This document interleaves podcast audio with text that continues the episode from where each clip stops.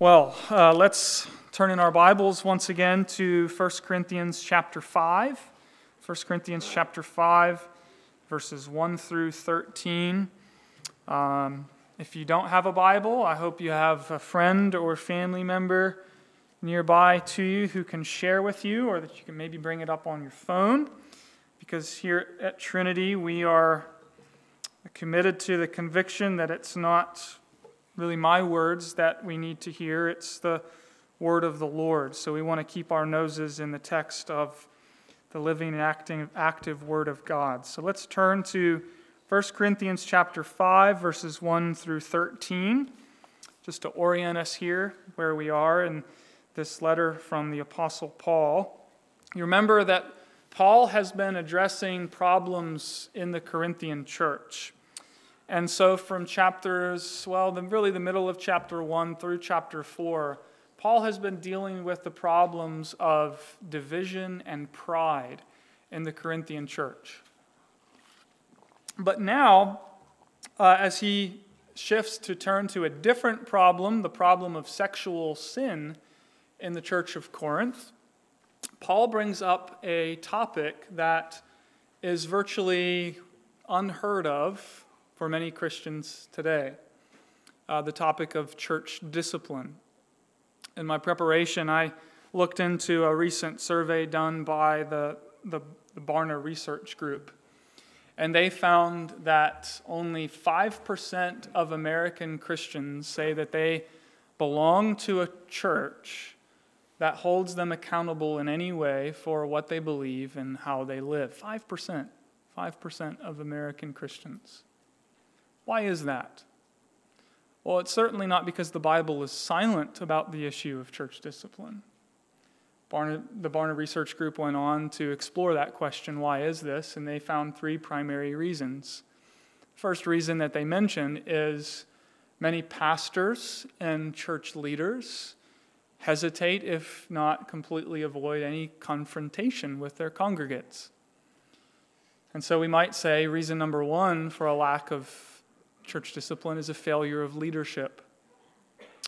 Uh, reason number two, I think, um, is, a, is a conflation or a confusion between being judgmental and exercising discerning judgment. I hope we understand the difference there.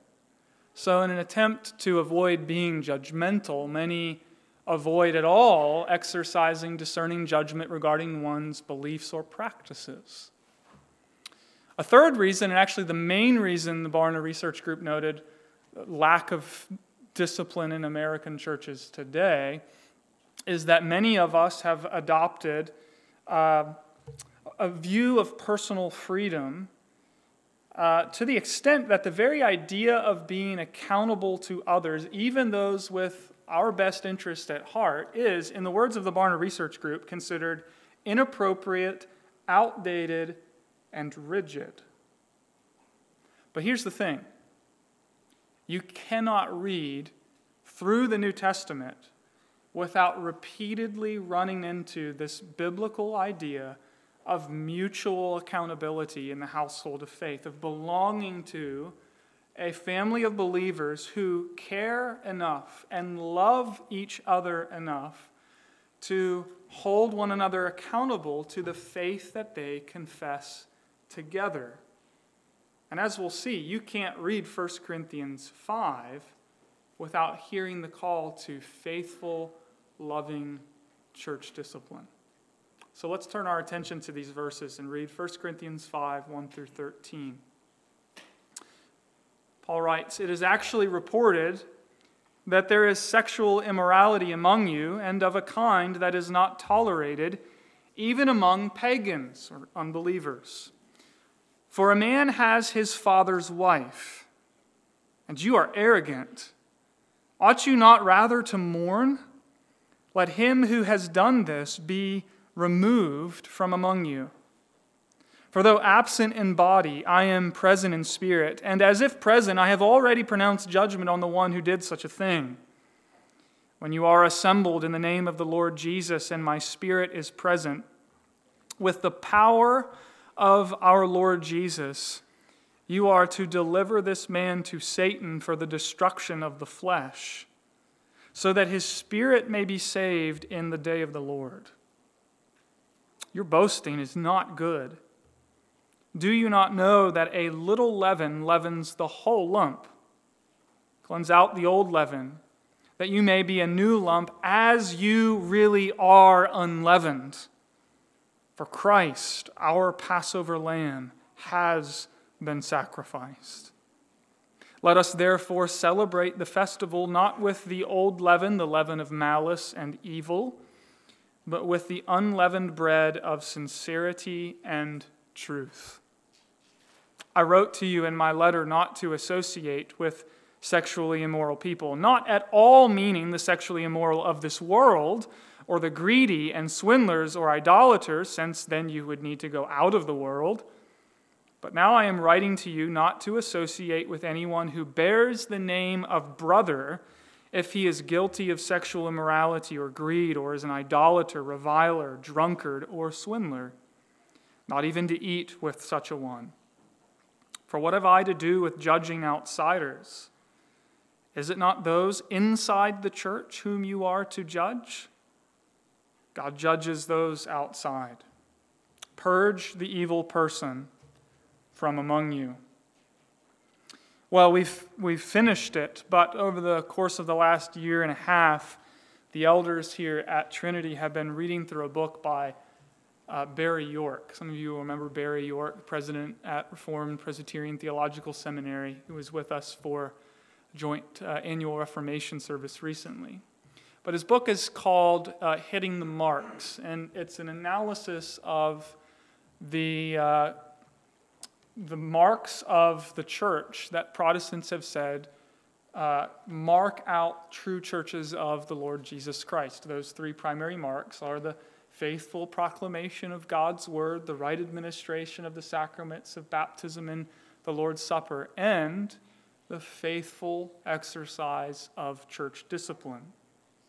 I think we'd all agree that it's that third one that is surely the most often misunderstood and neglected today. And the fact of the matter is, the very mention of the practice of church discipline may sound strange, if not offensive, to some professing Christians today. But please do notice how Paul responds to the problem of unchecked sexual sin in the church. In verse 9, we see mention of another previous letter, a letter which has not been providentially preserved for us today, but nevertheless a letter that Paul wrote before 1 Corinthians to the church in Corinth, where he addressed the issue of sexual immorality in the church. And it's clear that uh, those earlier instructions have, have gone unheeded, and now reports of immorality and ongoing sin have made their way to the Apostle Paul. His earlier admonitions didn't persuade them to address the issue or bring about any kind of repentance. And so now he's forced to write not simply why sexual sin is incompatible in the Christian life, but more than that, to direct the Corinthians in the difficult duty of church discipline. And so, verse 2, Paul urges the church to remove the sinner from among them. Verse 3, Paul judges the man. Verse 5, he tells the church to deliver the man over to Satan. We'll talk about what that means in a moment. Verse 11, he instructs the Corinthians to not associate with the man. And his last bit of instruction in verse 13 is purge the evil person from among you. Now, I suspect that that sounds really harsh to some people today. Right? Um, you know, come on, Paul, where's the love? Where do you get off? Who are you to judge Paul? We can imagine those sorts of questions being asked. And so 1 Corinthians 5, it may sound strange and foreign, even offensive in a day where many church leaders have avoided church discipline and where we've confused or conflated judgmentalism with exercising discerning judgment in the household of faith, and where many Christians have adopted an understanding of personal freedom that conflicts with a biblical understanding of what it means to be free.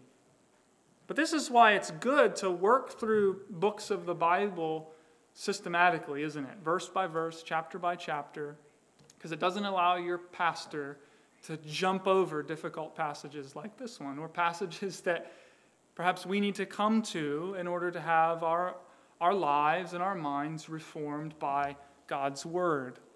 And so I want us to consider this passage this morning under three headings. Okay, three headings to make sense of what Paul teaches here. First of all, the, the danger that dis- church discipline addresses. The danger that church discipline addresses. Then, secondly, the duty that church discipline requires. And then, thirdly, the dynamic that church discipline demands. Okay, so the danger it addresses, the duty it requires, and the dynamic it demands. Let's start with the first the danger that church discipline addresses. Go back to the beginning of the passage, verses 1 and 2. Paul says, It is actually reported that there is sexual immorality among you, and of a kind that is not tolerated even among pagans, for a man has his father's wife. Now, if you've been with us, you'll remember that the city of Corinth was actually infamous for its immorality, particularly its, its sexual promiscuity. Even in the ancient world, it was at that time uh, to Corinthianize was proverbial for sexual perversity and vice. And so it's really not surprising to find that some of these relatively new Christian believers who have been engrafted into Jesus Christ are still struggling with some of the remnants of their former lives. But Paul, Paul speaks here about this particular case, um, something that would have been shocking even to the average Corinthian of the day. Even they wouldn't speak about such a thing or name such a thing. A member of the church was sleeping around with what appeared to be his stepmother. And the church knew about it. It was, it was public knowledge. But the, here, the Corinthians, what were they doing? They were boasting. Boasting in their wisdom, boasting in their spirituality, boasting in their giftedness. And that's why Paul says in verse 2 You are arrogant. We've already seen how the Corinthians were, were proud of their so called spirituality. But here in 1 Corinthians chapter 5, we discover that their so called spirituality is actually nothing less than a thin veneer. And the Corinthians are, in fact, infants in the faith, little children swimming around in a cesspool of sexual sin. But it's not just sexual sin that Paul is concerned with, and it's important that we see this in this passage.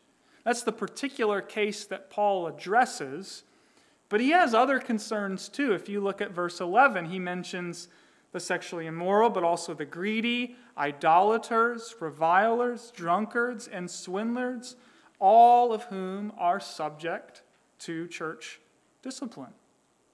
So, do you see the point that Paul is making? Unrepentant sin, right? habitual sin, needs to be confronted and challenged. Christian accountability within the local church needs to be practiced for all sorts of persistent, aggravated, grievous sin. And in verse 6, Paul tells us why. Take a look at verse 6. He says, Do you not know that a little leaven leavens the whole lump?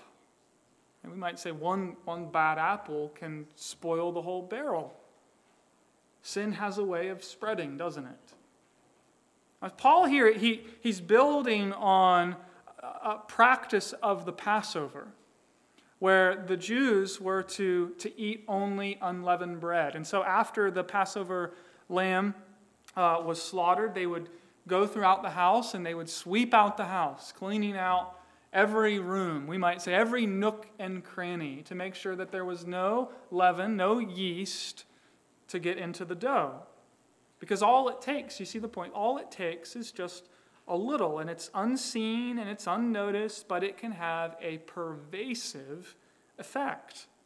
A little leaven leavens the whole lump, Paul says. Sin, when left unchecked, tolerated, excused, condoned, and indulged, is like an infection. It will spread.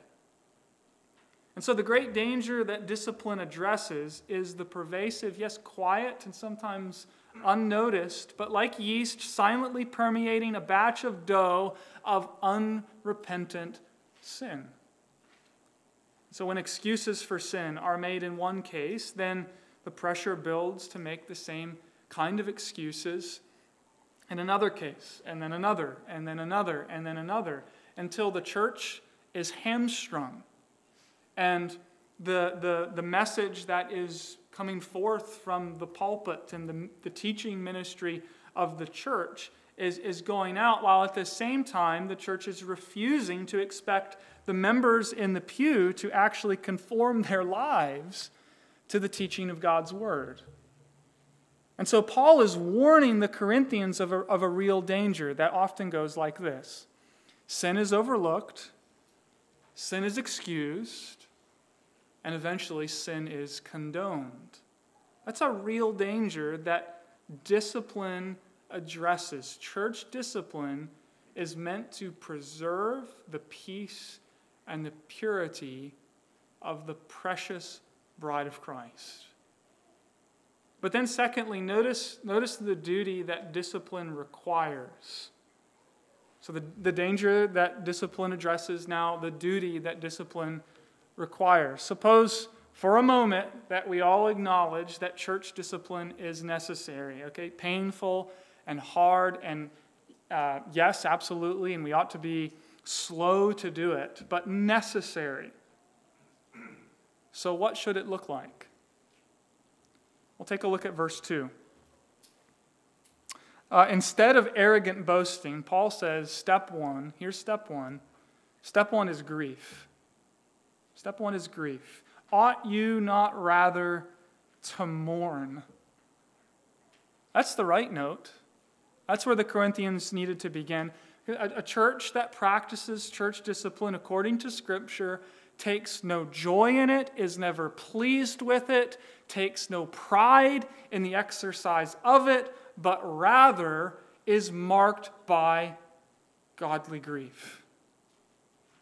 Grief that, that first of all, such sin was able, able to develop and blossom within their midst. But secondly, also grief for the offender, for the one who is caught in sin, because of his or her repeated refusal to repent, they must now become the subject of church discipline.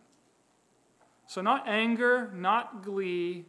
Step one grief mourning tears for, for one we love who will not turn back after many repeated entreaties. But we have to keep going because Paul says, whatever grief we, we may and ought to feel over it, verse 2 let him who does this be removed from among you. Paul has written to them before, remember, pleading with them, offering counsel, admonishing them over these very same issues. So this is not a judgment out of nowhere that appears out of the blue. This is part of an ongoing process between the Apostle Paul and the Corinthian church, and they have failed to, to implement and to follow apostolic directives regarding the discipline of this particular unrepentant church member. And so, verse 3, he says, uh, As though I were with you, I have already passed judgment. Here's what you're to do. Verse 4 When you are assembled in the name of the Lord Jesus, and my spirit is present with the power of the Lord Jesus, you are to deliver this man to Satan for the destruction of the flesh, so that his spirit may be saved in the day of the Lord. In other words, he is to be excommunicated in the name of and by the power of the Lord Jesus Christ. He is to be removed from the fellowship of believers and declared to be an unbeliever. He is to be viewed in the eyes of the congregation of the people of God as an unbeliever outside of the bounds of the fellowship of God's people. He is, in Paul's words, to be handed over to Satan for the destruction of the flesh. Now, that's a striking way of putting it, isn't it? To be handed over to Satan for the destruction of the flesh. And if you think of the church as, as merely a provider of religious goods and services, you know, another social club, this, this language, frankly, will be virtually incomprehensible to you. But if, with the Westminster Confession of Faith, I think accurately summarizing the teaching of Scripture, you understand the Church of Jesus Christ to be the visible kingdom of our Lord Jesus Christ, outside of which there is ordinarily no possibility of salvation. If we believe the church is a supernatural institution created by God, by His Word and Spirit, if you believe that it is inhabited by the Spirit of Jesus Christ and endowed with real authority by God for the glory of God and the good of the people of God, well, then these words become incredibly weighty and significant, don't they? Because they tell us that to be put out of the church, now we're not thinking here physically, we're talking here about declaratively. To be put out of the church is to be taken from the visible community of the redeemed living together under the rule of Christ and to be placed in the context or under the sphere of the influence and power of Satan. That's what Paul is saying here.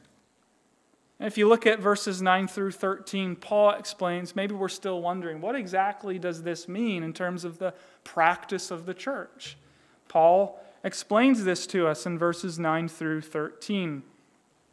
He says uh, that they are not even to associate or eat with those who have been disciplined by the church in this way. Now, is Paul saying you, you, know, you need to engage in some sort of Amish shunning of these folks? No, that's, that's not what Paul is after here. I think, in light of the earlier reference to the Passover in verses 6 through 8, to keep the feast, I think the Lord's Supper is not far from Paul's mind here. And so when he says that we are not even to eat with such a one, I take that to be a reference to the Lord's Supper. Excommunicated church members are no longer welcome to the Corinthians' love feasts where communion was celebrated. They're to be treated, in the words of Jesus, as Gentiles and tax collectors, as unbelievers, meaning they are to be treated that way. But we don't shun believers, right? We're called to, we're called to love them. And so, as he points out, he's not saying that he wants Christians to withdraw from everyone who is immoral in some way or another. To do that, he says in verse 10, would be to suggest that somehow you're going to have to remove yourself from the world. This is not counsel saying then that we should become some sort of removed monastic community but he instead is calling the Corinthian church to the practice of godly, faithful, loving church discipline. Okay, so let's, let's use our imaginations here for a minute. Let's try to paint a picture together, okay, uh, of how this played out in the Corinthian church. How church discipline took place in this case, because we actually do have some indication of what happened with this man because in the next letter that Paul writes, in 2 Corinthians, we have uh, reason to believe that this very individual was, was restored to good standing within the church. So let's try to think about this and, and follow it through. Imagine after many tears and prayers and pleadings from church members and church leaders to come to his senses that this man has obstinately persisted in this illicit relationship. And so now, by the command of the Apostle Paul, uh, with it ringing in their ears, the church gathers for worship on Sunday, the Lord's Day, as they did every day. Um, and the man is, before the congregation, excommunicated from their fellowship, removed, formally removed from among them in the name of the Lord Jesus. Now, incidentally, this is just an aside that we're not going to get into today. I don't know how a church can practice what Paul is talking about here without some kind of formal church membership. Just something for you to consider. But coming back to this man, this man, he now finds himself on the outside. And though, of course, he's, he's welcome to continue to come to the church, he's, he's no longer welcome to come to the Lord's table as he once was. He's no longer treated like a brother among brothers and sisters. Now he is the object of the prayers of God's people, and people continue every chance they get to plead with this man to turn around, to come back, to come home and come to Christ.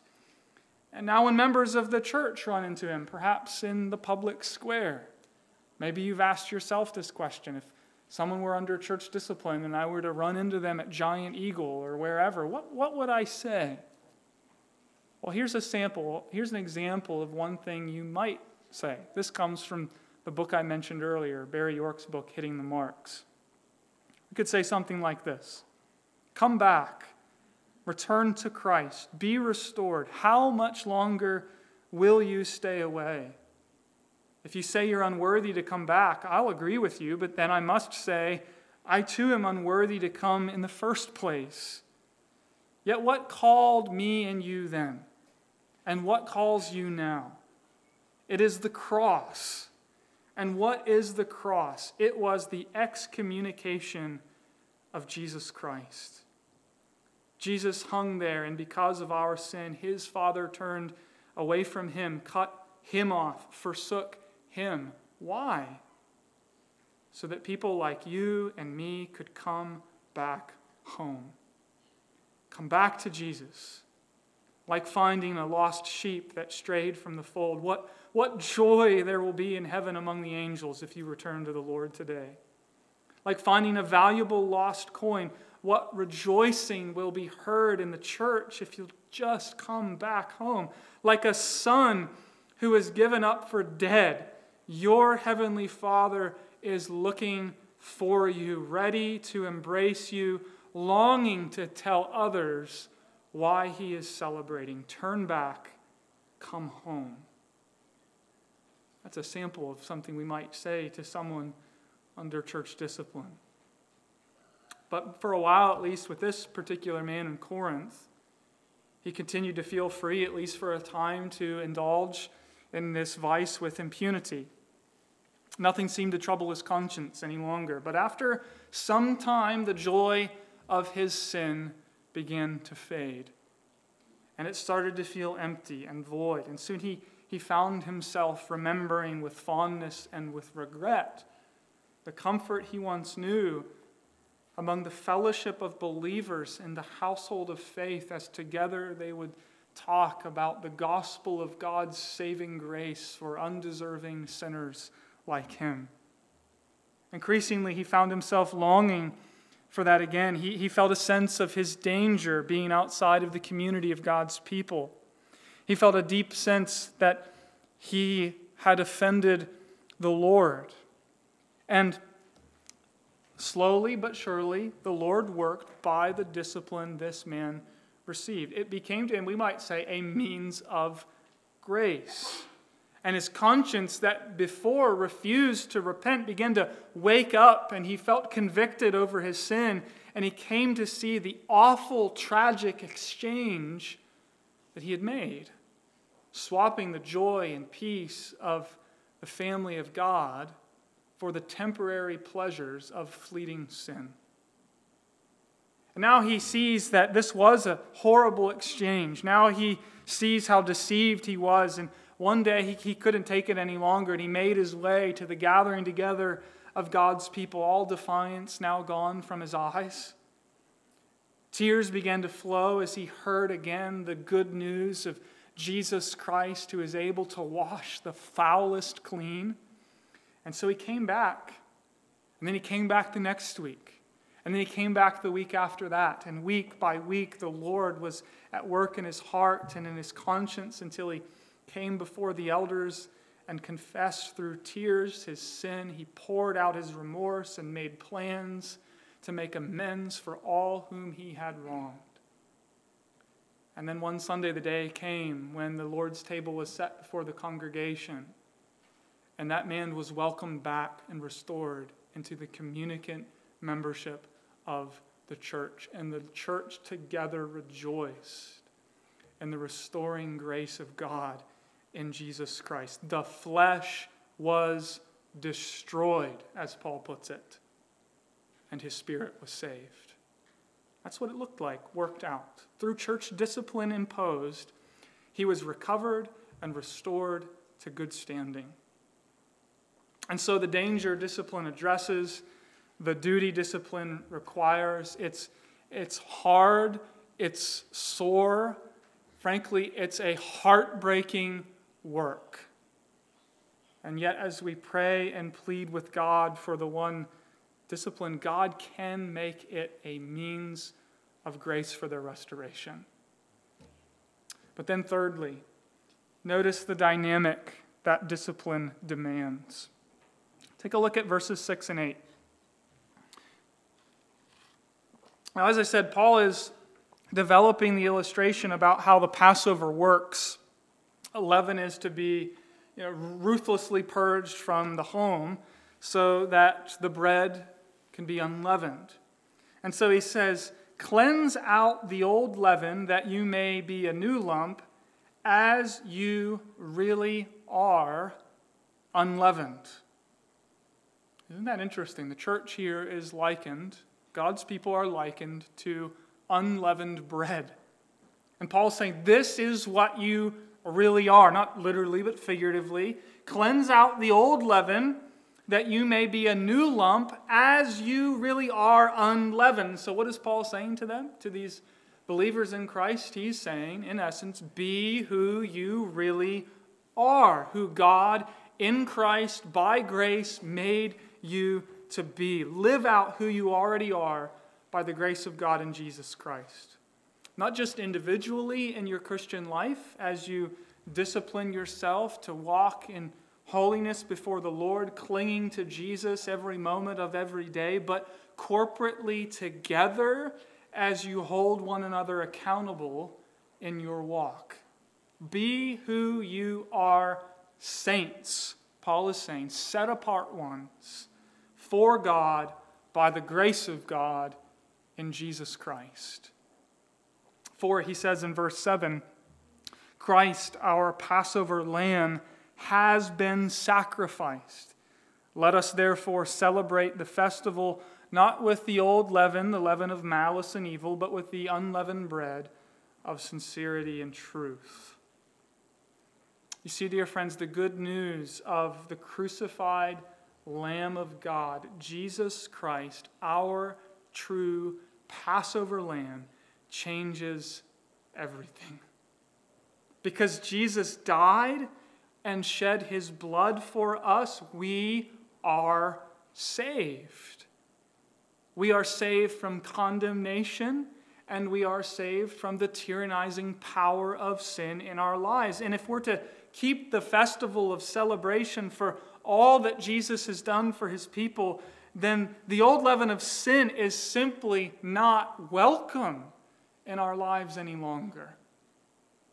And so, in light of the cross, in light of what Jesus has done, my friends, what will we refuse to do to conform to all that Jesus Christ calls us to? We sing it all the time, don't we? Love so amazing, so divine, demands my life, my soul, my all. Jesus has died, so he has claim to everything. Not just some of us, not just part of us, but all of us and all of us together. The cross changes everything. Paul is saying, live in light of the cross. Live in the light of the grace of God and the love of Jesus who gave all for you. And you will see, in the light of the Lamb of God crucified for you, that sin is not to be played with, sin is not to be trifled with, sin is not to be indulged in. In celebration of Jesus' work, we are to live individually and corporately a life of holiness and purity. You see, we want nothing else but to please Him, Lord Jesus, to live for Him, together as a family, as the people of God. And when one of us turns aside, when one of us stumbles, as we will do, We use all of the means that God has appointed, given to us, to get through to them in an effort to win them back and see them restored. And so Paul is asking us, in light of the cross, to really be who Christ died to make us. Please understand the, the, the, way Paul is putting this. He's not saying, by your own strength and might, achieve this reality. He's saying, this reality has already been won for you in Christ Jesus, so be who Jesus Christ died to make you. That's what he's saying here. Unleavened. That is holy, not, not perfect for sure, but striving together by the grace of God to live for Him as we celebrate the festival with joy and gratitude. Jesus Christ is our Passover lamb who has been sacrificed, and therefore nothing can ever be the same again. He has died. And with his own lifeblood, he has purchased us for himself. He has risen. He has risen victorious over sin and Satan and death and hell. And now we are his, and we live together as the church, as the people of God, under his loving rule. And so the danger discipline addresses, Paul's words, a little leaven leavens the whole lump.